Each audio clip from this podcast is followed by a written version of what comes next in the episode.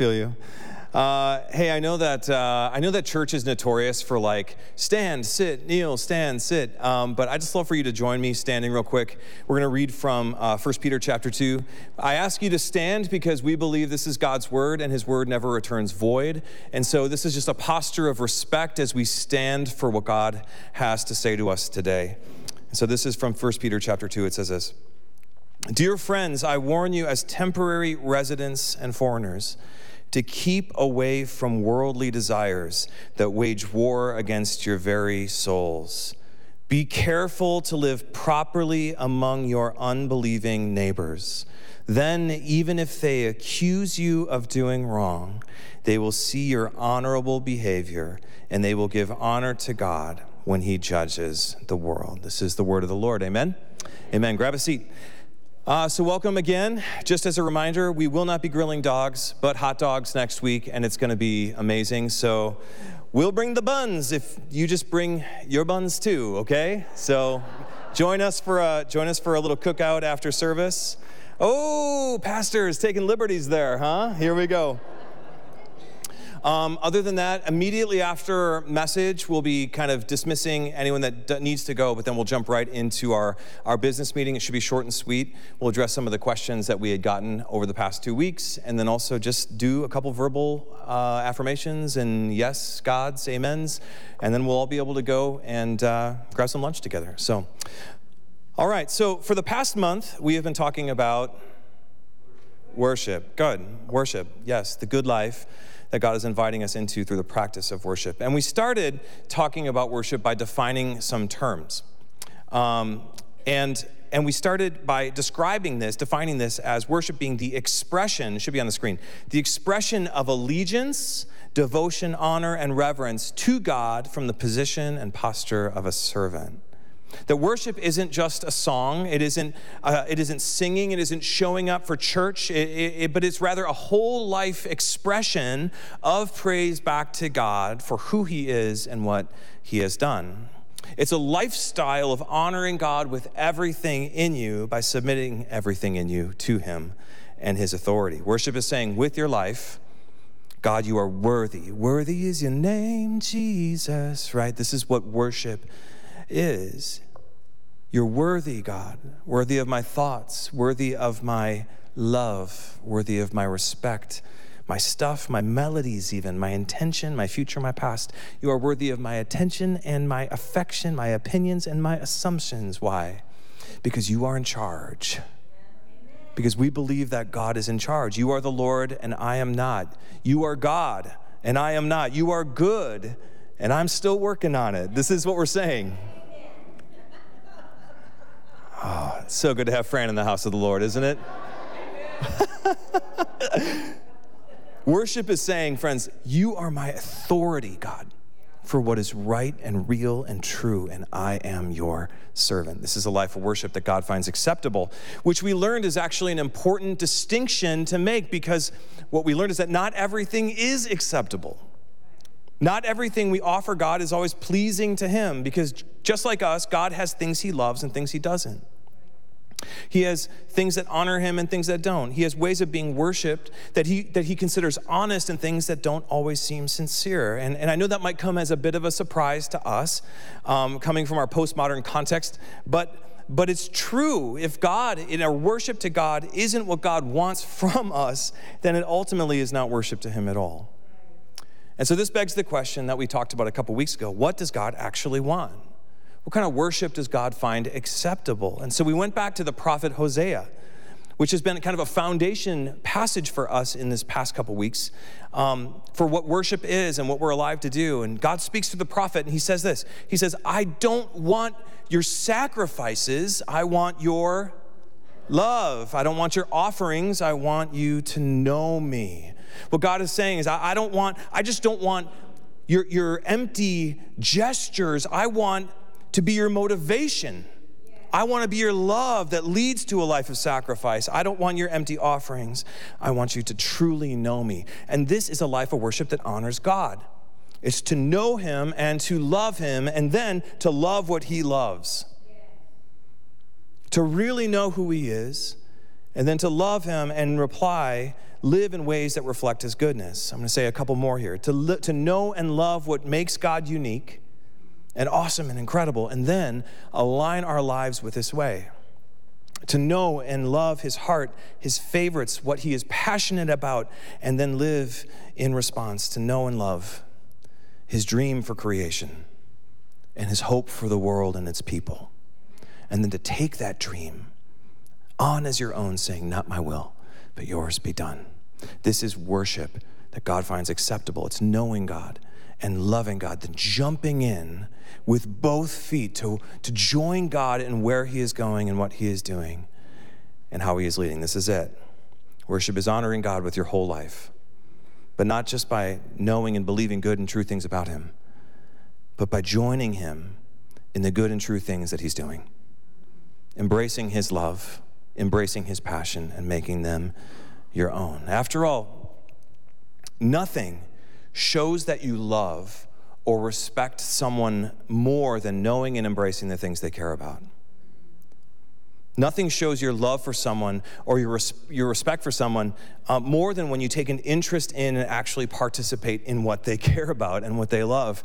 For example, my, my wife Rebecca, she loves a lot of things. She does. And loving her starts by knowing her and that I know the things that she loves. I know that she loves gardening. I know that she loves sub, Subway cold cut combos with lettuce, oil, vinegar, and mayo. Yeah, Bex? Thumbs up? Good? Got it. I know that she loves it when it's hot outside. I know that she loves putting her feet in the ocean. I know that she loves old trucks and high fashion and, and folk music and board games, and these are just things that make her who she is. There are so many wonderful things to know about her, but one of my favorite things that makes her unique is her love for bizarre and weird and strange things, okay? Like, she loves weird stuff like dinosaur bones and monsters and unsolved mysteries like Bigfoot and ghosts and Bermuda Triangle. It's just in her to want to know and explore beyond the veil of our, of our limited vision to explore the supernatural. And I know this about her now. And so, this past year for her birthday, after a number of dud birthday attempts on my part, I decide to just get into her brain, okay? I get in there and I take her passions on on as my own, and I'm just going all out. I made the birthday theme this past year Let's Get Strange.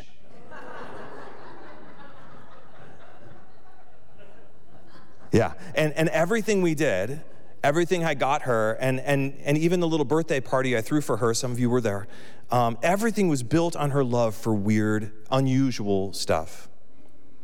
And so to show I care and, to, and that I knew her and loved her, I not only passively acknowledged it, I, I, actually just jumped in with both feet and embraced it. Now, this type of party, this type of theme wouldn't be what I naturally love the most or what I would say represents me best, but this party wasn't about me, right? This party was about Rebecca and showing her that I know her and I love her and I honor her by joining her in her passions, putting aside my own favorites to embrace hers. Now, this is just some marriage advice 101 for anyone in the room, okay? You want a healthy marriage? Put aside your own favorites and embrace the others. Put aside your own favorites and embrace the others. Now, where am I going with this? What am I, what am I getting at? Well, back to worship. Like I said, worship is honoring God with your whole life. It's honoring God not just by knowing what is good and true and, and real about someone, but, but joining God in the good and true things that He is doing. And, and guess what? God is doing things. God is doing, He has plans. God has loves. God has favorites, just like Rebecca and you and me. God has dreams that He spares no expense to fulfill. He does. But, but just like the weird stuff, God has a specific dream God has a, a, a, single passion and one interest in particular that drives him more than any other.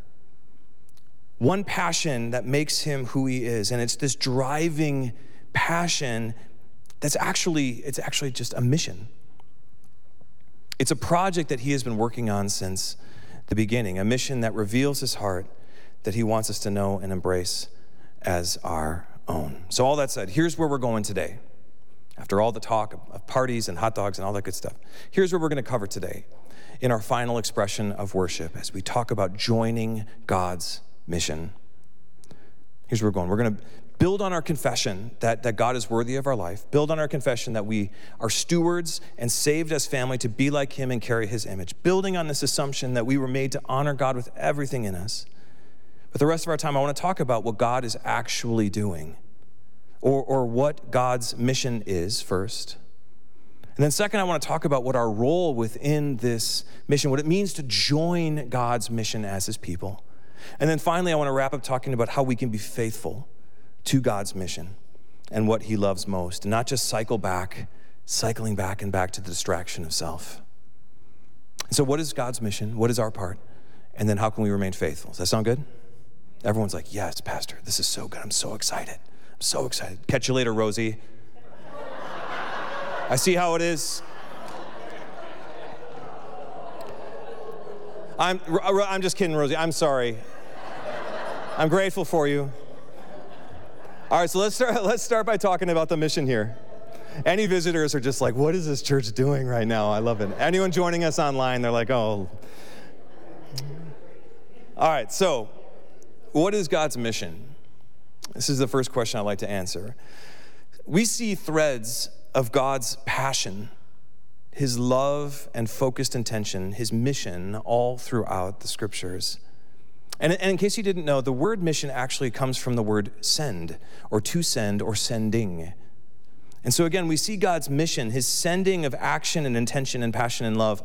Um, and people all throughout the Bible, but it's never more beautiful than its climax when God chose to send himself to become his own mission in his own sending. For what purpose?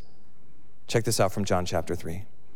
The arrival and reason for Jesus and as we see God's master plan and dream for the world. This is the mission. It says this For this is how God loved the world. He gave or he sent his one and only Son. This is the mission. So that everyone who believes in him will not perish but have eternal life. God sent his Son into the world not to judge the world, but to save the world through him. And I know this is probably the most famous scripture in history. You see it at football games, and you know people write it on their chest, whatever. Um, but this this is the mission. This is also the method. God's greatest passion and love is saving the world. The once good world that has now been ripped apart by sin and destroyed by idolatry and worship of, of self, God's greatest passion is to fix it to put it back together, to save the world and its people. How? By sending the mission, sending Jesus. Now, Jesus, he echoes this ultimate mission in Luke 19, verse 10, when he says that the reason he showed up on earth, the reason God took on flesh and dwelled among us, is for this purpose. Verse 10 For the Son of Man came on mission to seek and save those who are lost. He didn't come, Jesus didn't come to look with judgment and condemnation at the mess we made, right? John chapter 3. But instead, he was sent to save us and to restore the world back to the way it was intended to be. This is the mission. It's a mission of love and passion defined by God's heart. It's a mission that saved you, a mission that brought you from death to life, a mission that, that brought you from lost to found, from being a stranger or orphan to being his family in his house where the door is always open and the table is always set. This is the mission. And it supernaturally and miraculously makes all things work together for good somehow in and around you. It's a mission that plays no favorites and welcomes all who choose to call upon the name of the Lord. It's a mission that sets the captives free and restores sight to the blind. This is what God is doing and where we see his passion extended.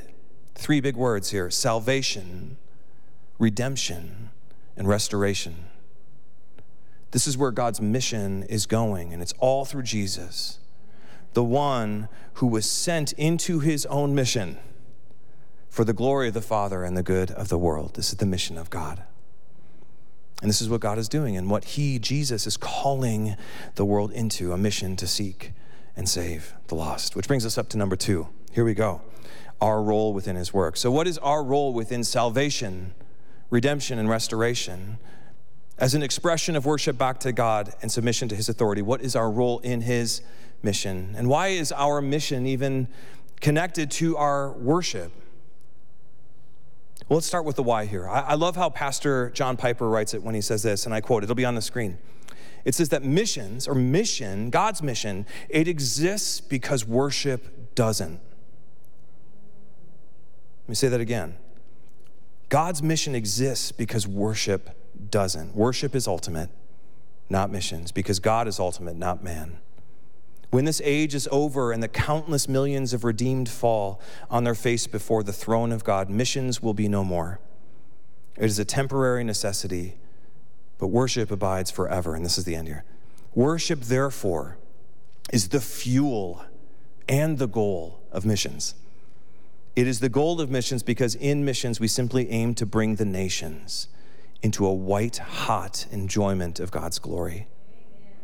The goal of missions of God's mission is the gladness of the peoples in the greatness of God. You catch that? This is why, because worship is the ultimate, okay?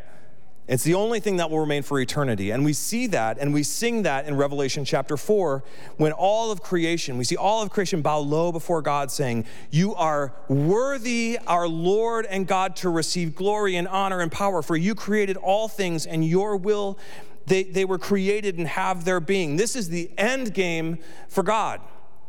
It's also why God is on a mission, right? God's mission exists because worship doesn't. And this is this why is what brings purpose to our what and our role within this project. And so our role, friends, if you have any question about how to participate in here, it's, it's simply to bring the nations the world around us into a white hot enjoyment of God's glory. Our role and mission as we worship God is to show the world what God is like and to call the lost on God's behalf into the good life, the good life that we've found with Him. It's not complicated. It doesn't, requ- it doesn't require a seminary education. It doesn't require the title of pastor or elder or deacon, but rather it's a great commissioning it is a great commissioning or a collaborative mission for God's people to give all we are to all He's doing in ways only we can. And we see this assignment um, our role description within his work at the end of the Gospel of Matthew, chapter 28, and then beginning of the book of Acts, chapter 1.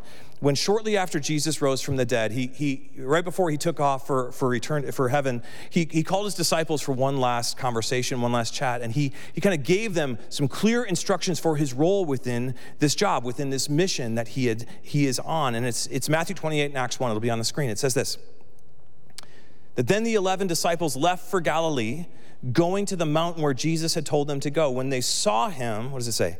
They worshiped him, but some of them doubted. Jesus came and told his disciples, I have been given all authority in heaven and on earth. Therefore, here we go. Therefore, go and make disciples of all the nations baptizing them in the name of the Father and the Son and the Holy Spirit. Teach these new disciples to obey all the commands I have given you, and be sure of this I am with you always, even to the end of the age. But Jesus, the disciples said, we're scared. We're insecure. We thought that, that things were going to go a little different than this. How, how can we actually do this work? Jesus replies in Acts chapter 1 as kind of the story rolls over. He says, he says, You don't have to know all the details. Verse 8. But you will receive power when the Holy Spirit comes upon you. And you will be my witnesses, telling people about me everywhere in Jerusalem, throughout Judea and Samaria, and to the ends of the earth. Now, all right, what is our role as an expression of worship to God as we take on his passion as our own?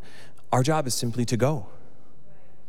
It's to go as sent people, as missionaries to go under the banner of Jesus, who has been given all authority, to go with him and make disciples. Now, disciples simply means future followers of him. To go where? Jesus says to go to all nations Acts 1 says, to Jerusalem, Judea, Samaria, and the ends of the earth, which is, is kind of like saying to, to La Crescenta, to LA County, to California, and the rest of the world. Go there and tell everyone about Jesus. Baptize them into a new way of living and teach them to obey all that he says is true and right and real because he is the authority. This is our assignment and our role in God's mission to take what you know and what you've already experienced with God and then to invite the world into it. To show the world what God is like and to call them into a better way on his behalf. Where? Everywhere. When? All the time. It's not, it's not just about inviting people to church, though that would be cool. Our job is to be the middleman between Jesus and your lost neighbors. Our, our job is to be the middleman between Jesus and your lost family, your lost coworkers, and even lost strangers, to be the middleman between Jesus and the world, to which he is saying from Matthew chapter 10 Come to me, all who are weary and carry heavy burdens, and I will give you rest. We are the middleman between, between the lost world and the only one that knows how to find. Now, now here, please hear me say it's not our job within the mission to save anyone. That is beyond our rank and pay grade, okay? There's only one that can save, and his name is Jesus. It's not our responsibility to save anyone, it's only our responsibility to introduce those in need of a Savior to the only one who can save. To show the lost what it means to be found. To, to those living in bondage, how to live free. This is our job. It's to make disciples everywhere all the time. Why? Ultimately, it's to add to the party that's happening in Revelation chapter 4, okay? We're here to add to the party where all God's people gathered around him saying, Holy, holy, holy is the Lord. Worship is the end, mission is the means. It's not, it's not complicated, it's a commissioning based on our confession. And we're all essential to play our part. So, bringing it back around, what is God's mission? To seek and save the lost making all things right once and for all. This is the end game. What is our role? To be the bridge between Jesus and a world that needs him. Why? Because God so loved the world and wants to exist with humanity in eternity. This is his passion. This is the gospel. This is his mission that saved us to know and love and embrace.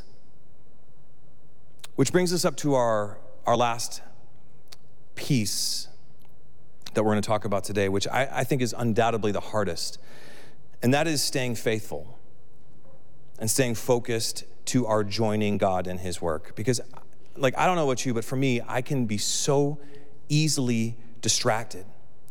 I can so easily lose focus or, or really just turn the whole thing back around to me and make everything about me. I don't, anybody else? Yep, okay. Back, back to Becca's birthday for a second. Here we go. Even though, guys, I went out of my way to make things strange. Even though I went out of my way to make things as weird as possible, really leaning into what Becca loves, there was a moment where everyone starts playing this game at the house and they're like, David, come on over, let's play this game. And I was like, ah. I'm just gonna, you know, I'm gonna, I'm gonna do some dish. I'm gonna clean up real quick. Catch me, catch me for the next round. And, and you know what? Like I, I did have to clean. I mean, eventually, I was hosting this party. I had stuff to do. But the reality is, I just don't love playing games, okay? I'm not, I'm not all that competitive, and so I spun it, right, to kind of make an excuse to check out. And, and I made, I allowed what seemed urgent at the time to interrupt what was truly important in that moment, which was what? Yeah, it was showing Becca that I loved her by joining in her in what she loves.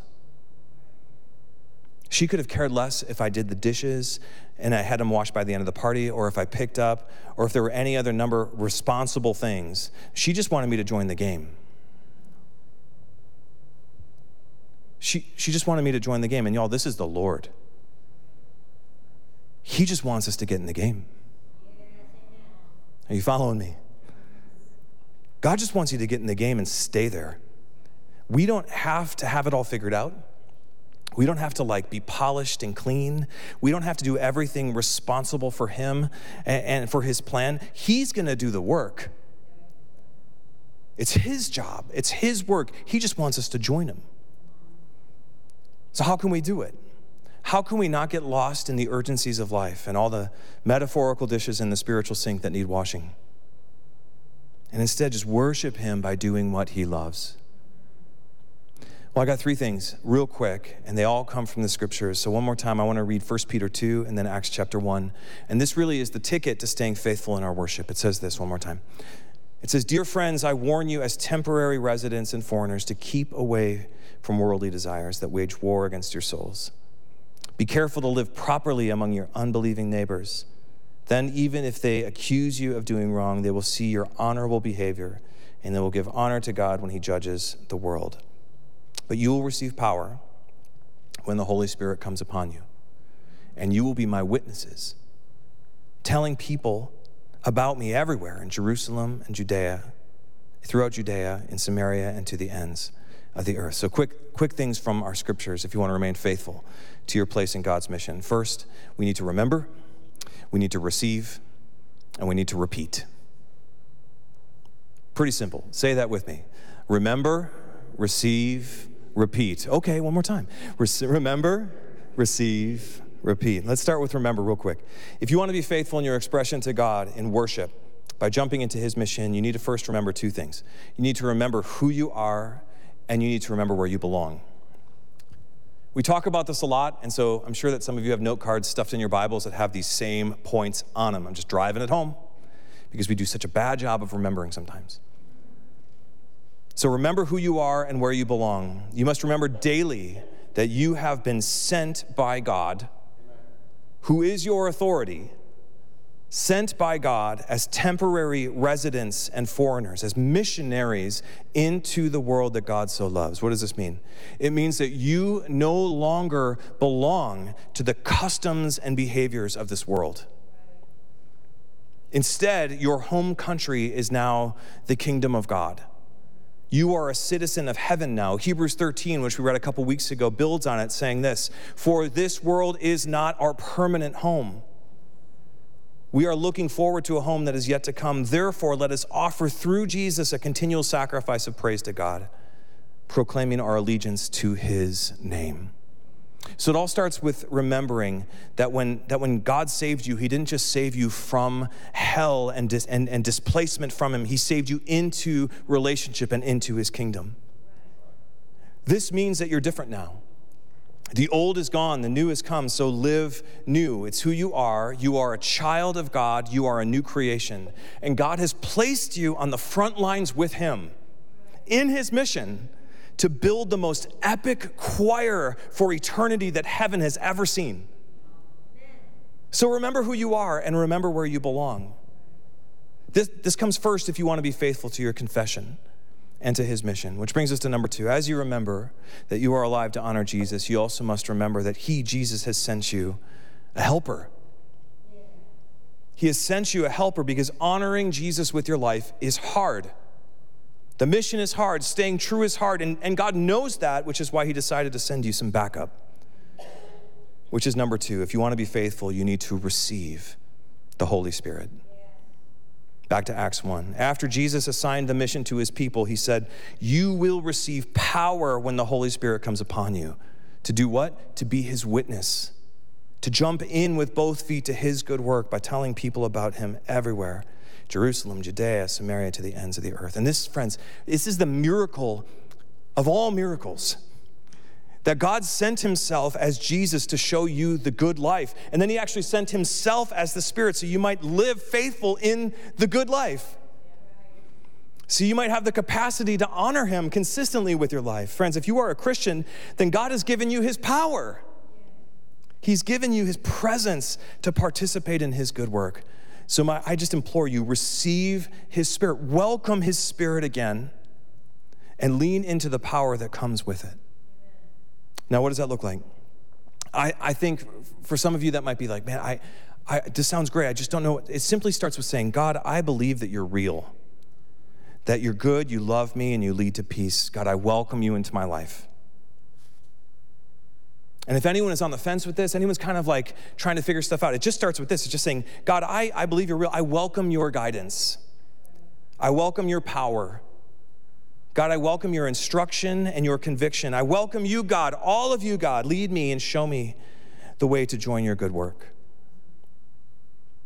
in ways that only I can. And that's the second thing if you want to be faithful to join God in his work and his mission. You must lean into and embrace and receive his spirit. Which brings us up to our last last piece, and that is simply to repeat, or better said, just do it again. Just do it again and again and again. Remember, receive, and, and then just keep doing that because this life of faith is a journey toward God and His goodness. But it's really a series of cyclical decisions to remember and receive over and over and over again. It isn't just about faith, it's about faithfulness. This is a long obedience in the same direction as we worship God with our lives. Friends, your role in His mission isn't just throwing the party, it's staying present in the party until it's over. Revelation 4, when all creation bows low and worship before the throne of God. And this is it. Worship isn't an event, it's not a song, it's not a service, it's the repeated action that leads to the ultimate outcome of God's mission in the world. It's our expression of faithfulness for who God is and what God is doing over and over and over again, joining his good work with his power today and tomorrow and the next and the day after and the day after and the day after to remember who we are, where we belong, to receive his power again, and then to be saved. Repeat, repeat. And this is the good life of worship, a life fully devoted to God. Why? Because he is worthy. So, as we close, I just want to leave you with, with this encouragement. I don't know what, what brought you here today. I don't know all the things that you carry with you. I know that we're all on, on this journey of faith and we're, and we're chose to be at church this morning. I'm so, so glad that you made this a priority today. But I, as we close, I just want to leave you with this encouragement. Whether you've been a Christian or you, for 70 years or, or seven minutes and you're still figuring it out, I just want to, I want to remind you that God loves you. And that if you are a Christian, He saved you.